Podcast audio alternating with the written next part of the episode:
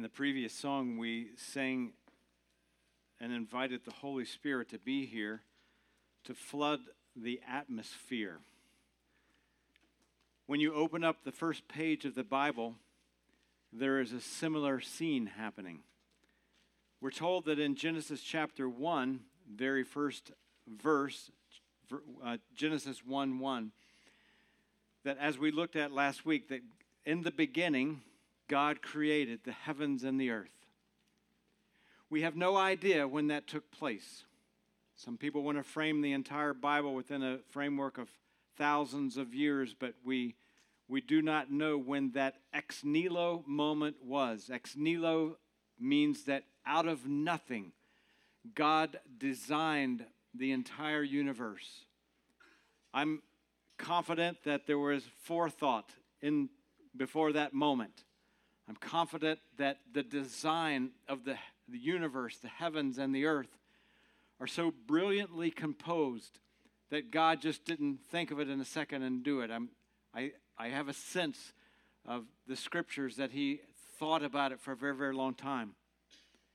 It's not until the second verse that we come into what we would know as the earth story. God's focus is now on the planet in which we, on which we live.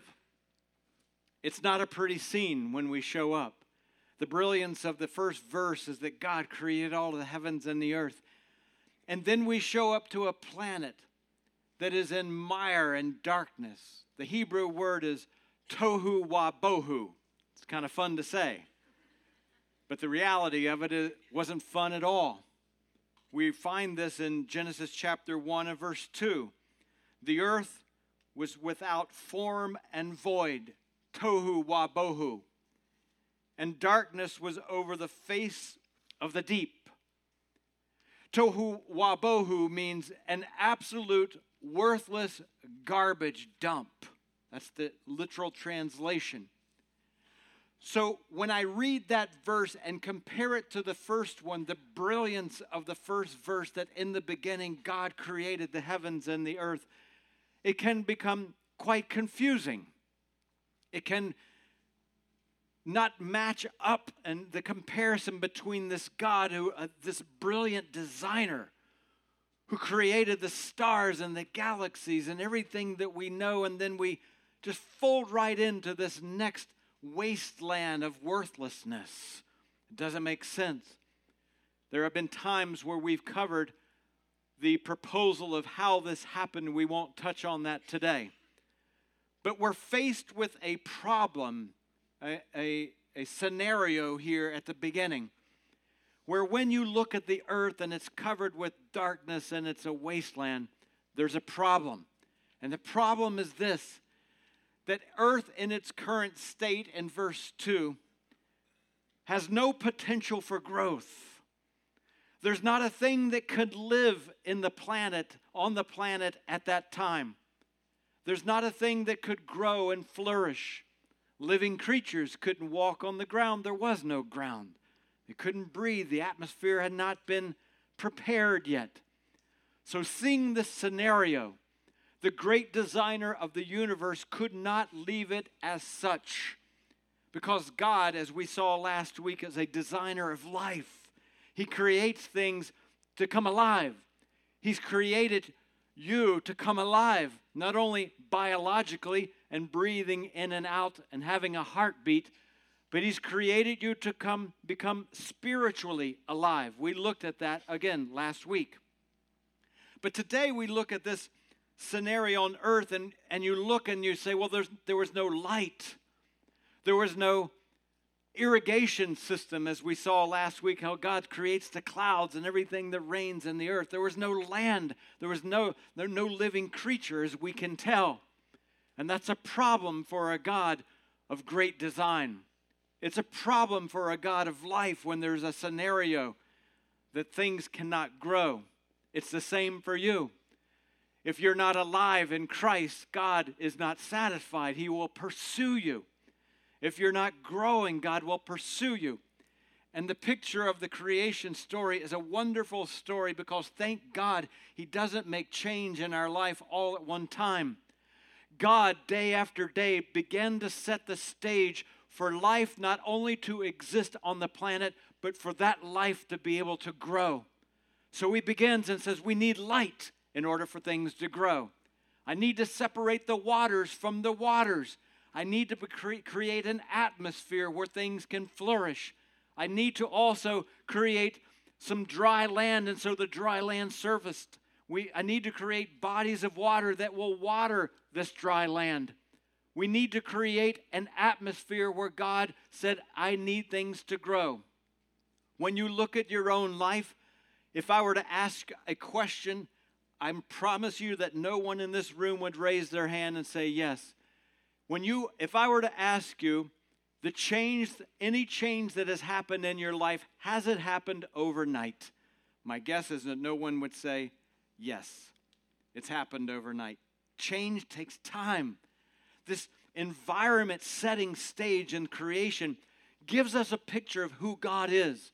That when He's trying to bring life about in, in you, and He's trying to bring, bring growth in you, He'll set the stage, and He'll set another stage, and He'll set another stage, so that when you look back, those greatest moments of change in your life, sometimes you can't see them when they're happening and you're going through, but then you'll look back and think, oh, you know, when I lost my job, I thought it was the worst thing that ever happened, but God was clearing off some land for me so that something could grow, dependence on Him, perseverance, whatever that thing might have been. When that relationship fell, when I got that sickness, whatever that thing happened, when the great things happen in life, there, God uses all of these different stages to prepare us not just to, to take up life here on, on the planet, but to grow from it, to be transformed.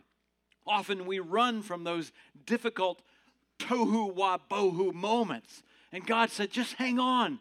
I'm using that because I want growth to happen in your life. When we see these when, when we see these stages, here's what we're seeing. We're seeing a God who is a designer. Last week we began this collection, Designed. Here's why we're taking a look at this. If you're designed to be a certain thing, then if you're in tune with life, you'll pursue that thing. Let's say, for example, that I've been designed to be a rock star. I've prayed that many times, it hasn't happened quite yet. But let's say that's my design. Then everything I want to, I'm going to do is be a rock star. If I am, uh, my, my destiny is to be a carpenter, then I want to take some apprenticeship to learn to be a carpenter. Whatever that end goal is, then we move towards that. If we don't know how we're designed, then we won't move toward it. That's why I think people on the planet just kind of migrate in life. That's why we're like, I, I don't have purpose in life because if we understood right why we're here and how God has designed us to be, we'll move towards that. Last week, we looked at life and how God has designed us to be alive. We blew it. Adam blew it. We all blew it, and we brought on death upon ourselves. God was not comfortable and just leaving us that way. And it was so important to him that he said, I'll give up my only son so that you can have life inside. That's how important it was for God. And God, it, the, the importance to God of our growth is the same. So today, we're going to look at how we are designed to grow. Everything that God created that in those six days was created to grow, to increase, to get bigger, to get better, to, to expand. God did not create one single thing in the creation story that was to remain flat, that was to remain as it was. And so it is with you. This seems like an obvious statement, doesn't it?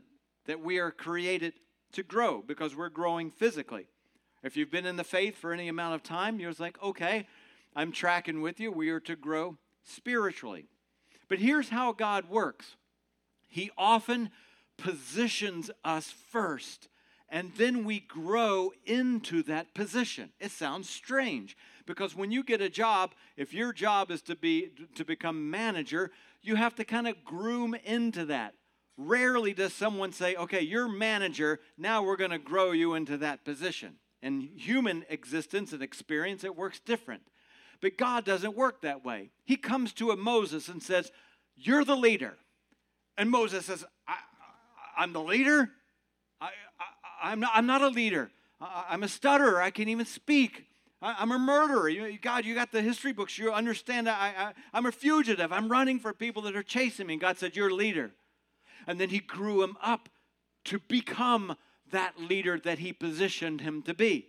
Gideon, mighty warrior. He wasn't a mighty warrior, he was a chicken. When you read Judges chapter 6, Judges chapter 7, no joke. Read, this, read the story.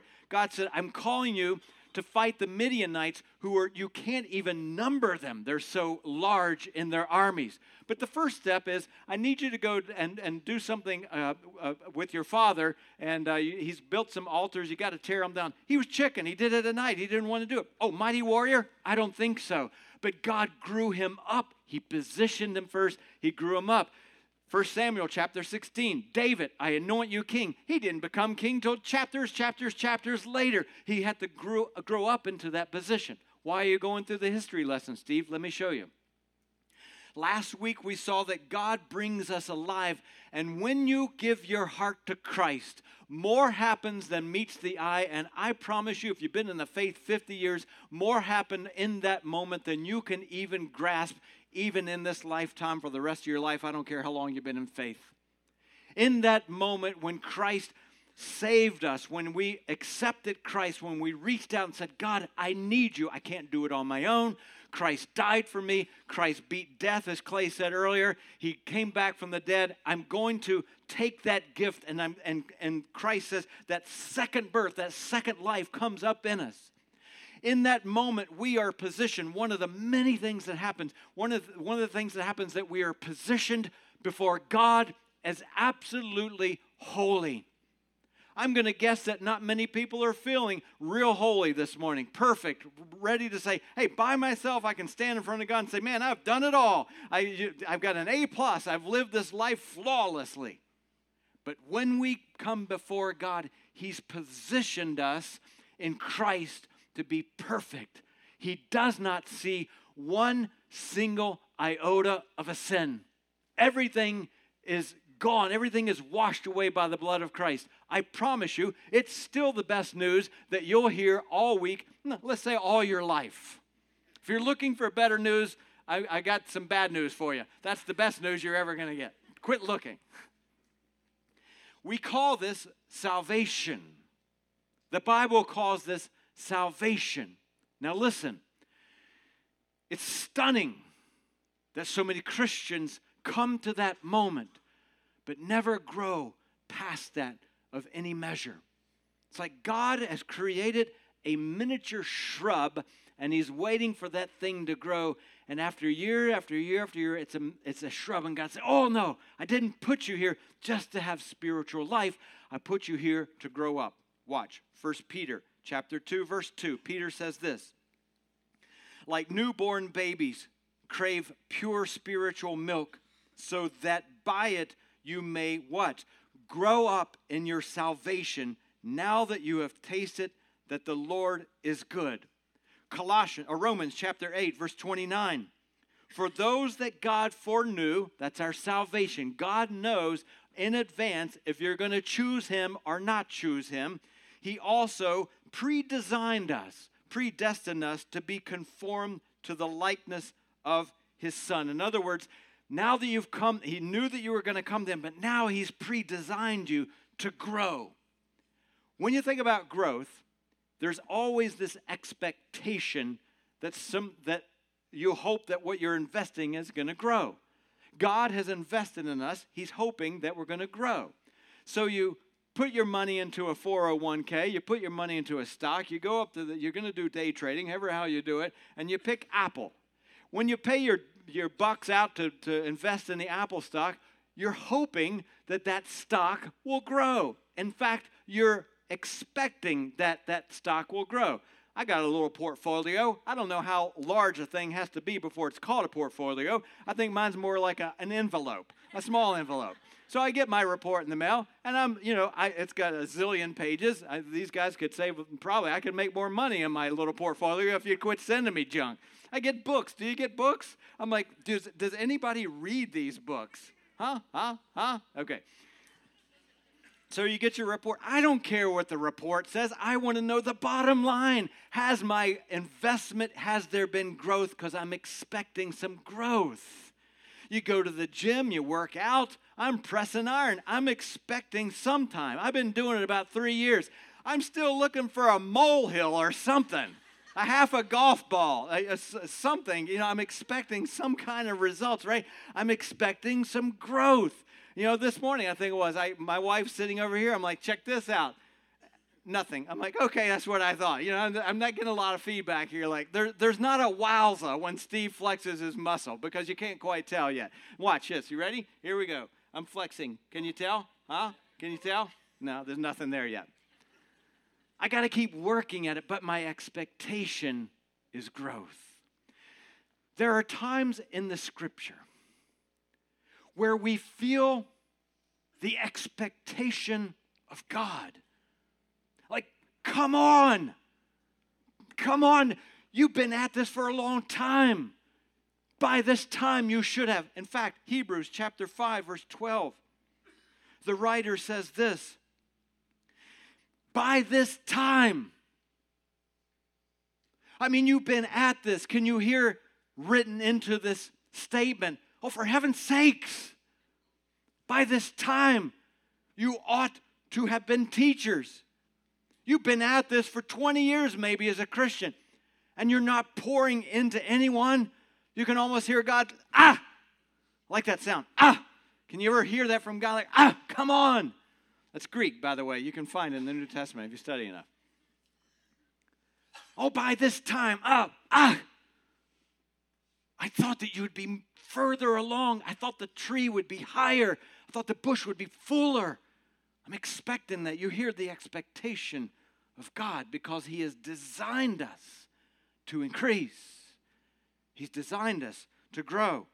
You remember Nicodemus came to Christ, he was a religious leader. He came to Christ at night because he was a chicken like Gideon. He was afraid of what others would say. He began to ask questions, and Christ said, Well, let's talk about spiritual birth. And he seemed to be bewildered. Christ says in John 3:10, Nicodemus, you're Israel's teacher. And really? You don't understand these things? I mean, you've been at it for this long? Ah! What's Oh, why are we even here? You see, God's design is that things increase. We have a, two boys, as most of you know. Our youngest one was in third grade this year. He had a radish project where you go out and you plant the little radish seeds, you know. So he comes home after school, and then they, they have it over two or three weeks, and you're supposed to go take pictures of it. And then the, the biggest radish wins some prize, probably a radish cutter, or I don't, I don't know what you do when you win a radish contest. But anyway, he didn't win, uh, didn't come close to winning. But uh, so he, he comes home after school, he plants the little radish seeds, and dinner time, he goes out and looks at them. You know what he said? Ah! I'm frustrated. Dad, I expected these things to grow. I'm like, well, growth doesn't happen that way. But he, he expected that. He had that same expectation. When we look at these verses, we like Christ had that same expectation and that same frustration. You might remember that Christ was on a walk one day with the disciples. He saw this fig tree from a distance. The problem is that the fig tree wasn't growing as he thought it would grow. He didn't take it lightly. The designer of the universe, the designer of things that should be growing, did not take it lightly. When Christ gets ticked off, when Christ says, ah, we ought to sit up and listen to, wow, well, well, that was intense for him. We ought to tune in and plug into that. In Matthew chapter 21, we have the experience recorded early in the morning. As he was on his way back to the city, Christ was hungry. Seeing a fig tree by the road, he went up to it but found nothing on it except leaves. Then he said to it, May you never bear fruit again. Immediately the tree withered. In other words, he saw the tree, ah! He had that frustration. Is there anyone in this room that hopes I'll never, ah, again this morning? Are you guys getting a little tired?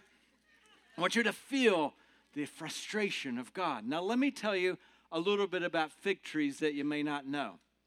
You see, we have orange trees here in Florida.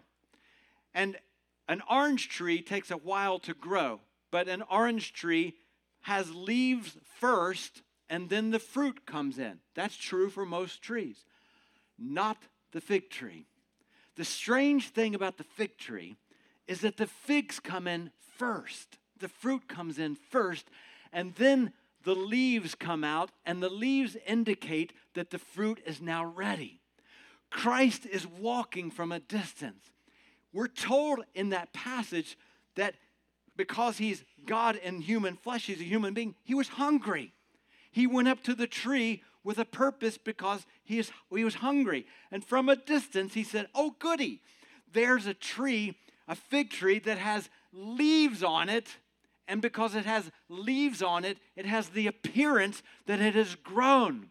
He went up to this fig tree that had leaves on it, but no fruit. And he wasn't only frustrated that it didn't have fruit, listen, he was frustrated that it looked like it had fruit, but when he got close to it, it didn't. Now I'm going to step on some toes. The challenge with the church, as the world looks in, we act as if we got plenty of leaves, like we've grown, and then get close enough and, ah, oh, there's not fruit. You guys get ticked off as easy as we do.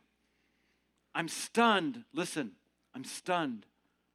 I'm stunned.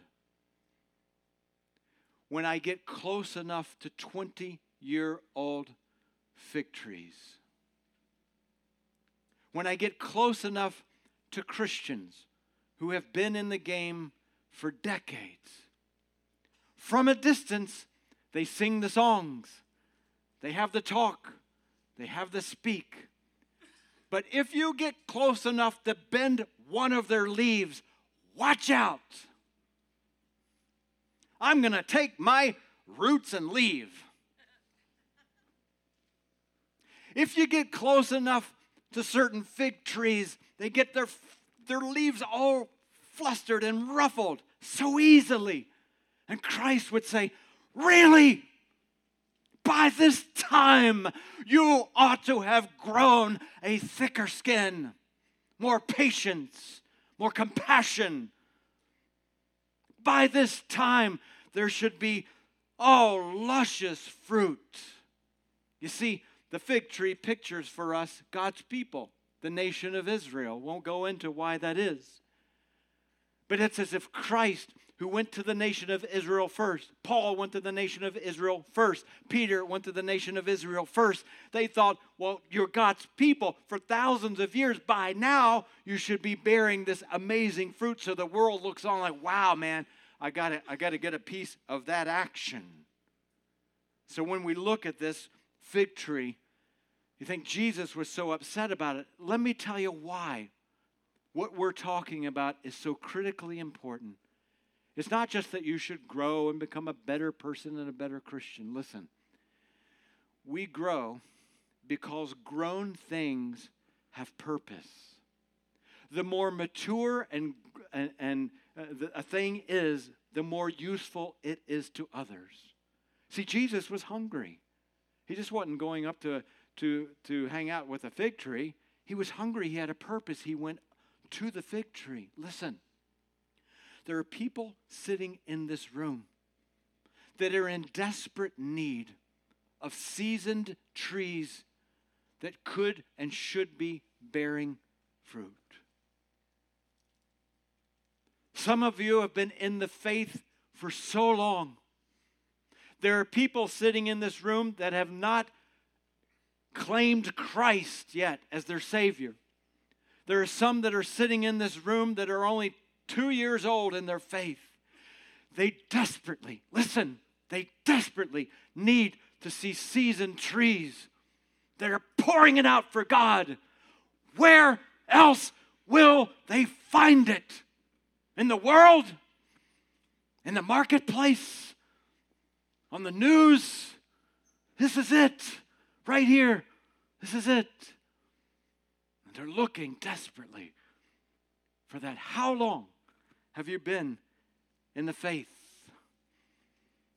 And have you grown according to the design of God? Half grown things are not always useful. I don't know about you, but I hate green bananas. They have no use.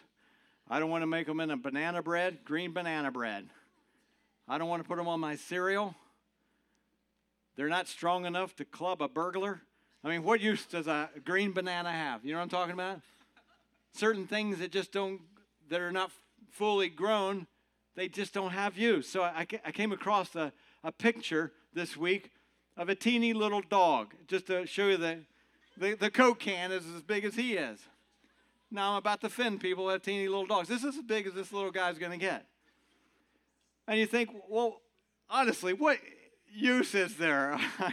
I mean, okay, he's not going to fetch the paper. Let's face it. I'm not being mean. The paper is twice as big as he is, right? And he's probably not going to be a good guard dog. Um, but there, I'm sure there are uses for these little dogs, right? I, I, am compassionate with pets, and so there are. Like he'd be a good companion. You could take him along with you. You know, you go to the mall. Uh, there are culinary ideas. You could like stuff a pepper. Uh, okay, that's a little too far. Or you know, hey, it's Fourth of July weekend. You can bring him to a picnic. Uh, that's way too far. All right.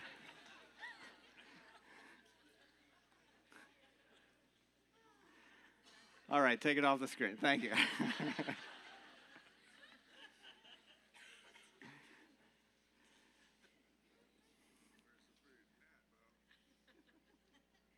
I love when the writers of the scriptures they leave the conceptual and they get to the practical. Because as human beings, sometimes we love the conceptual. And you know, Paul said, Hey, if I give everything to the poor and I don't have love, I'm nothing. We're like, Oh, that's beautiful. I can give my body to the flames like a martyr, but if I have not love, it's worth nothing. We think, I love those beautiful words. But then he turns practical. He says, Love is patient. You want real love? It's patient. Like, whoa, now we're doing practical. Love is kind. Listen, love keeps zero record of wrongs. That's real love. Now you're like, hey, Paul, you're a little too close. I kind of like the conceptual thing. You see, this thing about growth can say, well, you, you should grow. But Peter says, let me give you some practical things to grow in. Watch 2 Peter chapter 1, verse 5. Peter says, make every effort to add to your faith. That's where we start. That's the starting line of faith. Virtue, that means virtue means start to be a good person and then we add to virtue knowledge. We add to knowledge self control. We add to self control steadfastness. We add to steadfastness godliness. And we add to godliness brotherly affection. We add to brotherly affection love. And when I look at that list, at least for my life, they're getting increasingly more difficult.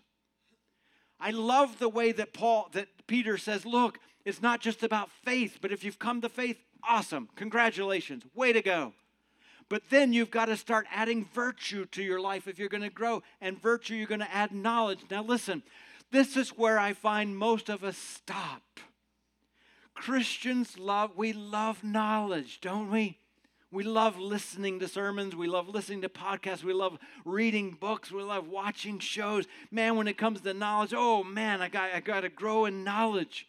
But then he says, No, you got to get down with some things. You got to get some tougher, practical things in your life because this faith is not all about knowing stuff. Rarely is anybody sitting next to you whose life has actually changed and they grow just because you know a lot of stuff, just because you know a lot of Bible. Listen, I know a lot of people who say, okay, we're, we're a new creature in Christ. 2 Corinthians 5. For God so loved the world. Uh, John 3 16. I mean, they can go anywhere in the Bible, but I wouldn't want to get closer to their fig tree more than I would a cactus. Respectfully spoken. Knowledge is just one single part. And when he gives us this list, it's like, oh, there's more to complete our lives. I made a chart for you this morning. If people were to ask me, uh, Steve, what is God inputting in your life these days? This is it. If I could put it in a picture. This, this area, this mindset of completion, that we are put on this earth to grow, not in just certain areas, but to grow in all areas. Now, I don't know if you're like me. There are certain areas that I'm a reader. I like to read. My wife will tell you. If I'm watching TV, I got a book in front of me. I'm reading, I'm multitasking. I, I love to read. And so when someone says, man, you got to have more discipline in reading, great. I love that. I, I can grow in that. You, you got to be nicer. I, am a fairly nice guy. I, will I'll grow in that. But then there's that part of the pie chart. You know what I'm talking about? The part that when people start talking to you about it, you're like, mm mm thank you, thank you very much. I'm out. The harder things, the more subtle things, God says, okay, let's start right there. Gideon, you're a chicken. Why don't we make you a warrior? Can you see the glaze in God's eye? Here's a guy, that's a scaredy cat. Let's make him a mighty warrior. God's sense of humor is really whacked sometimes. Here's a guy that's 99. Let's make him a dad.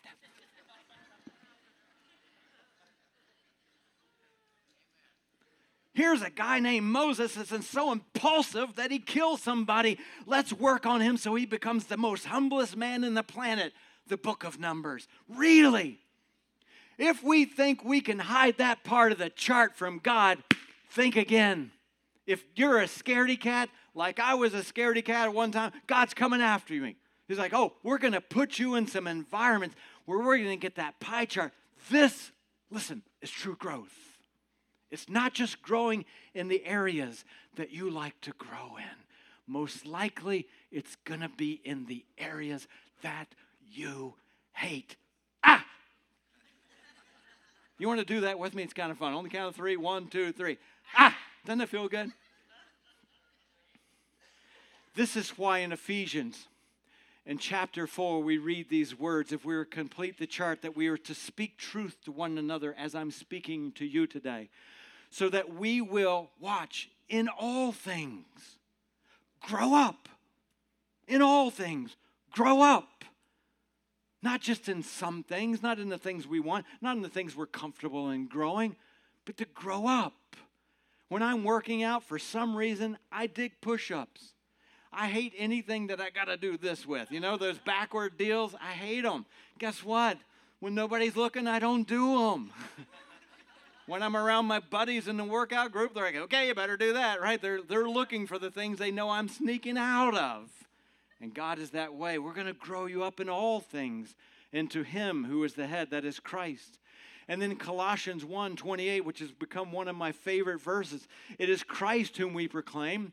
Admonishing is the word here, warning, in other words, speaking truth again to everyone and teaching everyone in all wisdom. Why?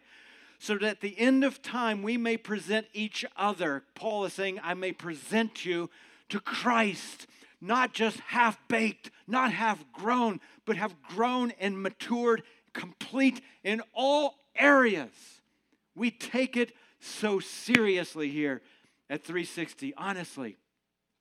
I know when I mention the word exchange and discipleship, that's a foreign language to many of you but it is designed, it's a one to one track where you go together for, for about a year and a half with another person, one to one, someone discipling and someone being the disciple, and you go through.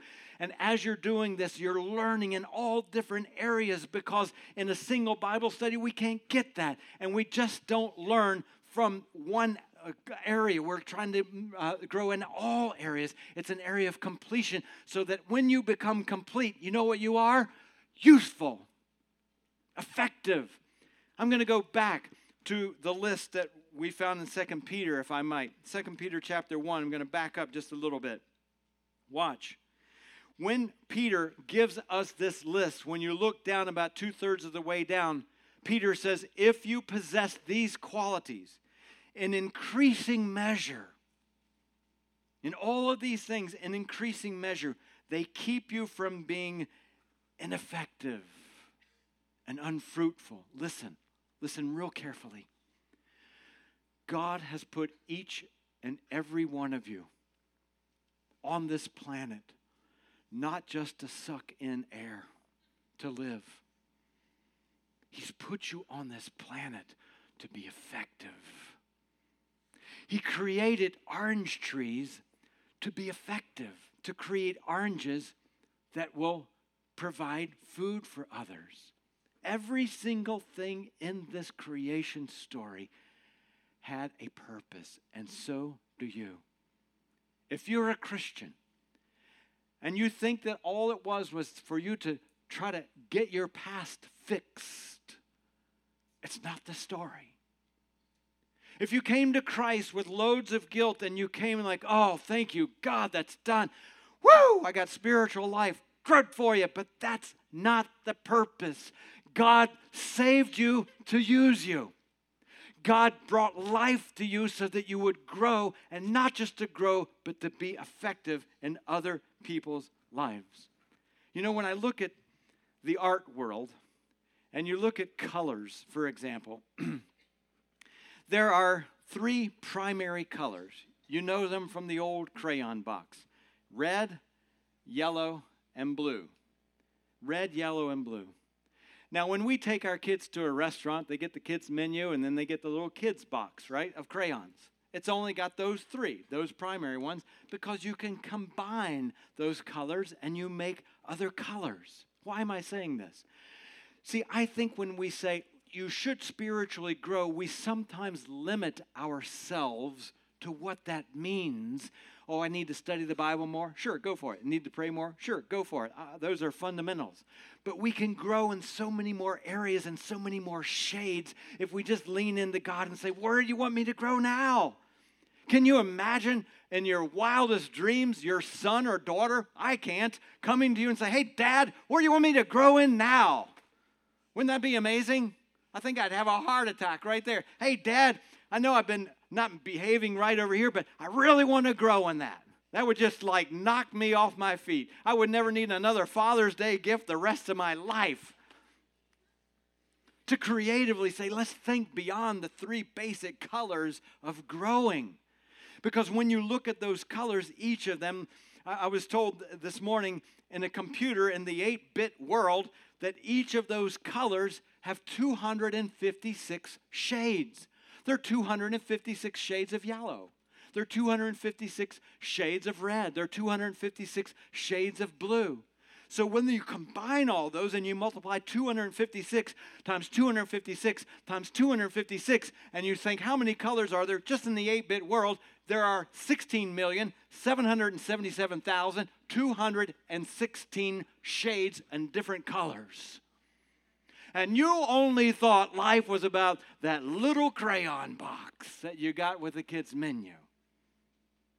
In other words, we think out of the box God, where would you want me to grow next?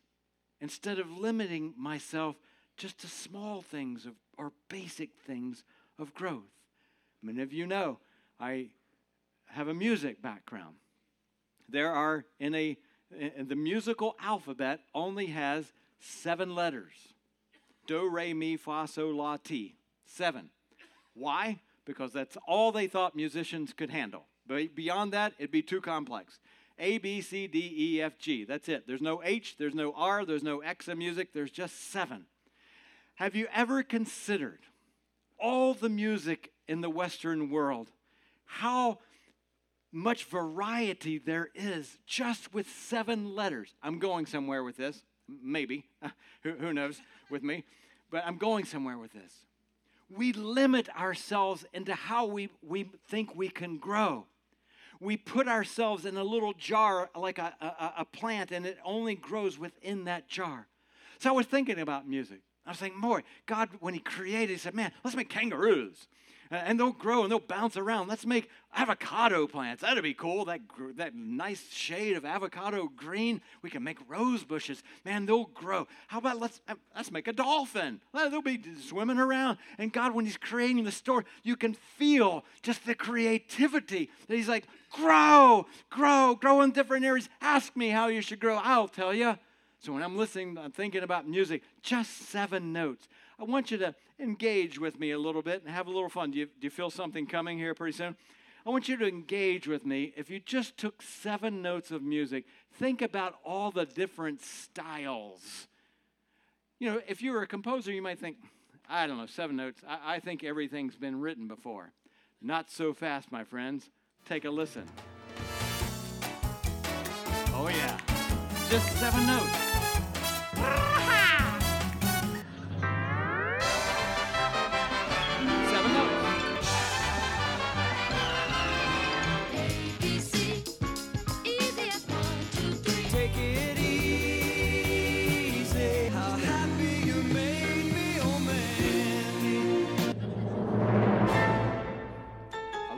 Classical. Just seven notes.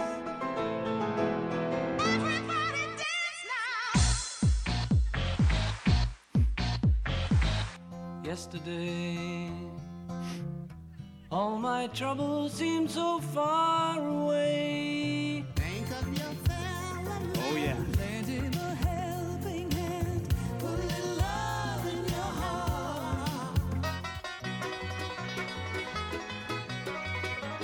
Moving on.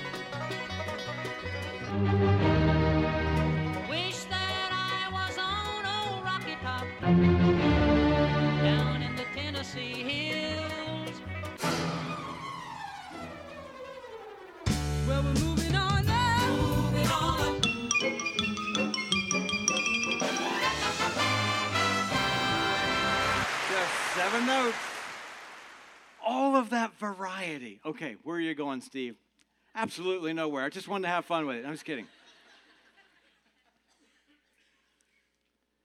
What if you were to say to God, okay, I'm reading my Bible, I'm praying and everything. I want to be a better conversationalist, God. I'm tired of going to lunch with someone just saying, okay, where do you work? How many kids do you have? How many grandkids do you have? Oh, cool. Oh, it's really great to know you. Really? We're learning on a staff. We're reading through a book together. Let's grow in the way we talk to people. Let's become story collectors. Let's sit down to lunch with someone and say, What was the most pivotal moment of your life? What was the most painful part of your life? And what did you learn from it?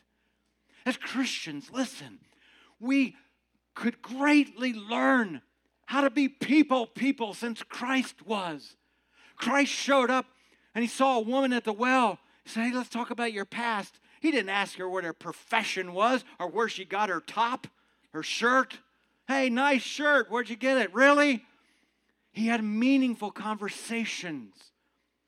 Don't you think the Christian world is becoming more and more secluded and more isolated when Christ said, Don't run from the world, go into the world. But you got to grow and be able to ask reasonable questions, meaningful questions, deeper questions. This is not just about learning how to read your Bible. This is about God, give me a new shade to grow in. Let me grow in things of, knowledge. Let me learn a little bit about our culture. Maybe I could have a conversation about politics with someone and then bring Christ in. You know, Paul went to the city of Athens. The reason he went in the city of Athens is because he was one big fat orange. What? He had grown culturally. He, would, he had grown to the place that he could talk to other people about their religions intelligently, and it opened the door for him to talk about Christ. When we look across the table at people who know more than we do because they've read more about politics and culture and, and other religions and whatnot, and we don't know anything, we just say, Well, I'm just here to talk about Jesus. Guess how far that's going to go? They just think we, by blind faith, just pick the first thing we came to. You see the shades that I'm talking about. These are shades of growth that we often don't touch on as Christians. When many Christians are asked to defend their faith, I'm embarrassed. I'm embarrassed. The lady that lives across the street from me, she would be labeled a pluralist. She believes a little of this, a little of this, a little of this, and a little of this. And she's more astute at being able to tell you why than most Christians I know. I hope you understand why I'm saying this to you. We are called to be effective, not ineffective. We need to get beyond the basics of knowing the word, which we should, of getting past the basics of prayer, which should just be a given, to areas that we can become more effective. Perhaps there are shades in your personality that you get ticked off really easily. God would say, I'm picking that. Let's grow in that. Okay, if you want to grow in that, why don't you put yourself in a lab? Put yourself in some situations that would easily tick you off and see how you do. Begin to build a little muscle so you can see some strength. I hate crowded kids' plays like Chuck E. Cheese. You know what I mean? It's like Chuck E. torture. The Lego store. I've almost killed people with a Lego. You know, like ah, it's like loud, it's noisy, there's it's chaotic. I'm like, give me a Starbucks and a book. I'm so happy. Anybody with me? Especially if you're parents. All the parents are like, yes, sir, I'm with you. If that's my deal, then I put myself in that environment. Listen, I shared with you a, a couple of years ago. God tapped my little pie chart and said, Steve, you're going to have to raise up some courage. In your position, you'll be placed in times where you've got to look people eye to eye and speak the truth. You're going to have to increase in courage. I happen to be in a small group that's all men, and we put ourselves in places and labs that create the, need to be courageous, to repel off high places by yourself. That ain't my gig. I, I, I'll repel off my bar stool at Starbucks. I'm comfortable with that. And people look at it and like, that's kind of silly. It has not been silly for me. It has put me in a lab that I needed to grow courage, and I, you put yourself in that position if you're serious about growing in the areas that you wouldn't normally grow in. Different shades of growth. Maybe you have a challenge with being consistent. Put yourself in a position where you have to be consistent. Take care of someone. Grow a plant, for heaven's sakes, and you know it's going to die unless you're consistent. Join an ad group, join a small group and say, man, I'm, I'm really inconsistent. Great, make that move. Whatever it is, don't limit yourself to just one shade of growth. Expand your horizon because there's jazz and classical and bluegrass and country. No, there's not country. And no, I'm just kidding. Okay, so I've offended older Christians, people with small dogs, and people who like country music. I'm doing good. Stay tuned. I'm going to get to you if you haven't offended you yet. Let me say this as we close. I want you to think for a second in your life back to that moment where you would say, Boy, that was a big change. That was tough. It wasn't easy, but I had, I had a significant amount of change for the good. Now, let me ask you a question you can answer in your mind. Were you alone? Most people will say, No, I wasn't. Most of the change that takes place in our life does not come from a sermon on Sunday morning, although pastors would love to believe that. That I could deliver this profound and wise word, and you're sitting there now that is life changing right there. It's not true. It's not true. My job is only to start the wind blowing in a direction, but change happens when someone else comes along beside you and they say, Hey, I don't know if you've noticed this or not. If you have a good enough friend who loves you enough to be honest with you, that is a true friend. And that friend will help you get over what we, we're coming to know in our staff as the Michael Scott syndrome. You know Michael Scott on The Office? Blind spots all over. Couldn't see a thing if it were coming head on. All of us have those blind spots. And if we're going to grow, we need other trees next to us that will grow. You remember Paul had a young protege, his name was Timothy. And, and Paul wrote to Timothy in the very last letter that Paul ever wrote, 2 Timothy chapter 3, says this Now, Timothy, you've observed my teaching. You just didn't hear about it, you just didn't hear a sermon. You've observed my conduct. You've observed my aim in life, that my purpose is Christ. I just didn't teach you about these things, Timothy. You saw it in me. I was a larger tree standing beside a smaller tree. This is the design of God. Timothy, you saw my patience when I had to deal with people that were being silly. You saw my love when people were being hateful. You saw my steadfastness when everybody around me quit. You saw that, Timothy. You saw my persecutions, how several times I was whipped with 39 lashes. My back had blood running down it. I didn't tell you about it. You saw it. You felt it. You heard my cries. You heard me scream. And you heard when they were lashing my back. Paul probably uh, said out loud that Timothy could hear, For you, Christ. For you, Christ.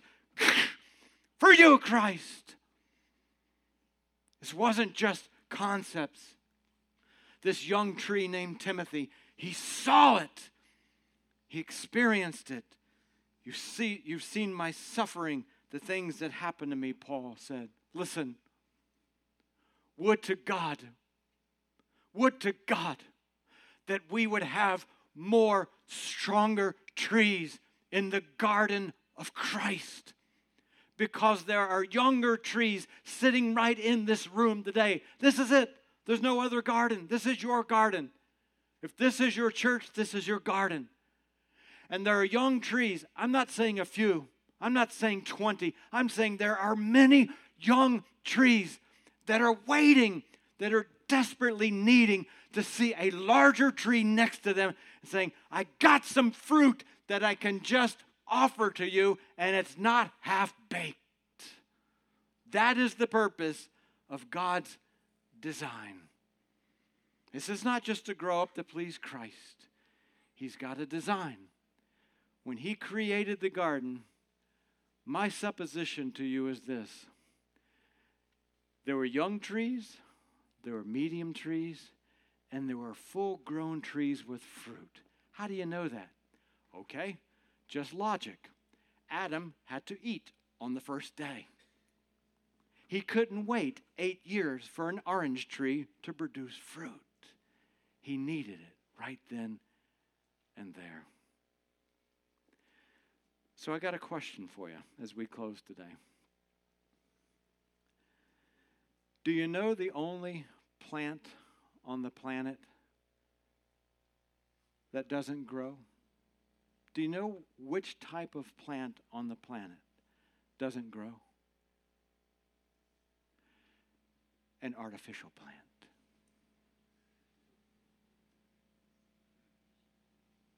An artificial plant.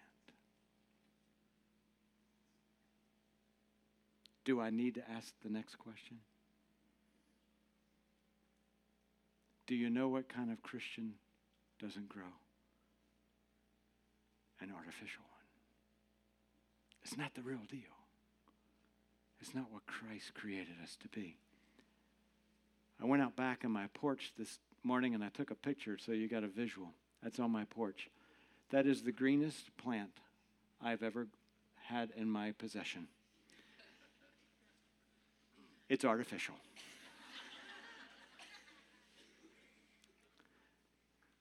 You know why I love this plant? It's easy. You see, if you don't grow, it's easy. I don't have to water that. I love that. I love that I don't have to water it. I don't have to get the right angle of sun. You know, when you go to a garden shop and you go, okay, it, needs three hours of afternoon sun. I'm like, does it need a diaper? Honestly. Let me go out and stroke it in the afternoon as it's getting the right angle. That thing's been in the shade for, you know, and, and it's been there, watch, 12 years. 12 years. But here's the problem it looks exactly the same today as it did 12 years ago. How about you? Ah!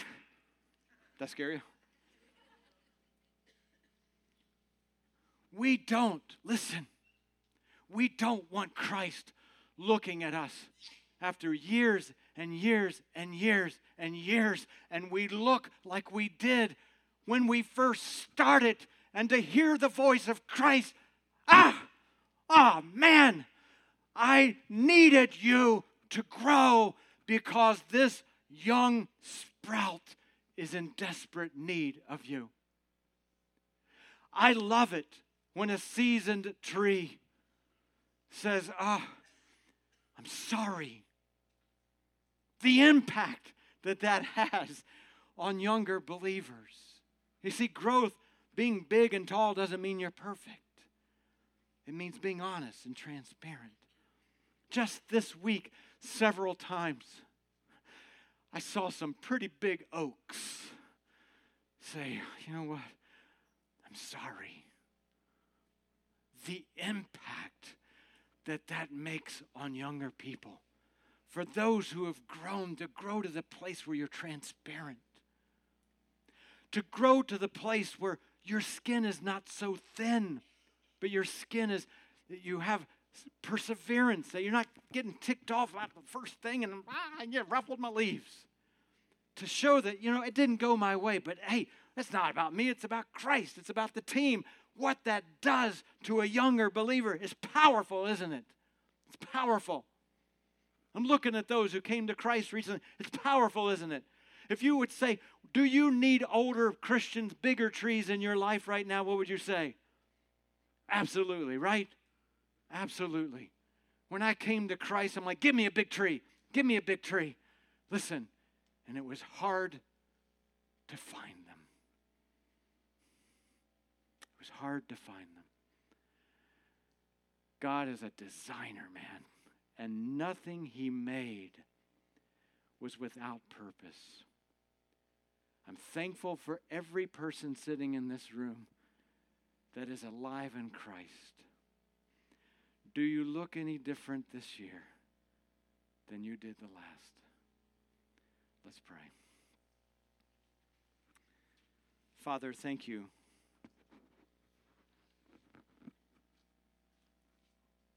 For reminding us, God, of your expectation that we are to grow. In a culture, God, that is so me centric, you see it, you know it, you've seen it for years and years and years. Cultures along the way that just become me centric. In a me centric culture, God, we often even think that our growth is for ourselves so that we have a greater depth with you, that we have greater peace, that we have greater knowledge. Today, you remind us of a different message that we are to grow up for the sake of others. We are to grow up, God, to be effective and productive. You can see every heart sitting in this room, God. I wonder if you could reveal it to us in a minute if if if you could show us how many young trees are sitting here right today who are in desperate need not of perfect people, not of perfect Christians, there isn't such a thing. Not of just knowledgeable Christians, but productive and seasoned Christians who've learned how to be compassionate, who've learned how to be forgiving, who've learned how to invest in others, who've learned how to, even after years, be able to say, I'm sorry, who, even after years, are still pushing with passion to follow you. I wonder, God, in this garden we call 360, how many younger plants would be impacted. How many there are? I think we'd be shocked. Father, you've designed us not only to be alive in Christ, but designed us to grow. So may we say honestly before you, God, if we haven't grown according to your design, we're sorry. We're sorry. But today is a new day. There's new possibilities. There are new shades of colors of growth. There are new styles of growth, like music. God, may I pray for this church. Especially, I'm going to pray this morning for those who have been in the faith for quite a while, years. And I pray that they would lean forward and simply ask you, and simply ask a tree next to them, a trusted friend who they're safe enough, what areas do you think that I could grow in more? I pray, Father, that as seasoned Christians, we will take seriously that we've been planted on this earth for other plants and not just ourselves. I pray, God, also today for those young plants who desperately need another stronger tree next to them. And I pray, God, that they will be able to find them, that they won't try this, this mission, this journey, this spiritual journey, solo commando, to do it on their own. I pray, Father, that they would learn, as Timothy learned, by not just hearing, but observing. I pray, Father, for those that are new to this garden, for those who have that are still seeking entry through Christ. I pray today, God, specifically, that they will understand, that you will give them understanding through the mystery of the Holy Spirit, that Christ is the only gate into the garden, that no one else on this planet has ever died for the sins of the world. No man has ever come back from the dead like Christ to conquer death and sin. And there is none other that whose depth of love is so enormous. I pray, we pray as a church for those of us that are in this garden of life, this body of Christ. We pray for those who are sitting here today who need to come in. We pray that your love will draw them so that it will just be irresistible. Father, thank you for designing us in a way that has purpose. I pray, God, that we will lean forward and listen to the design that you have for us to grow in Christ. Amen. Amen.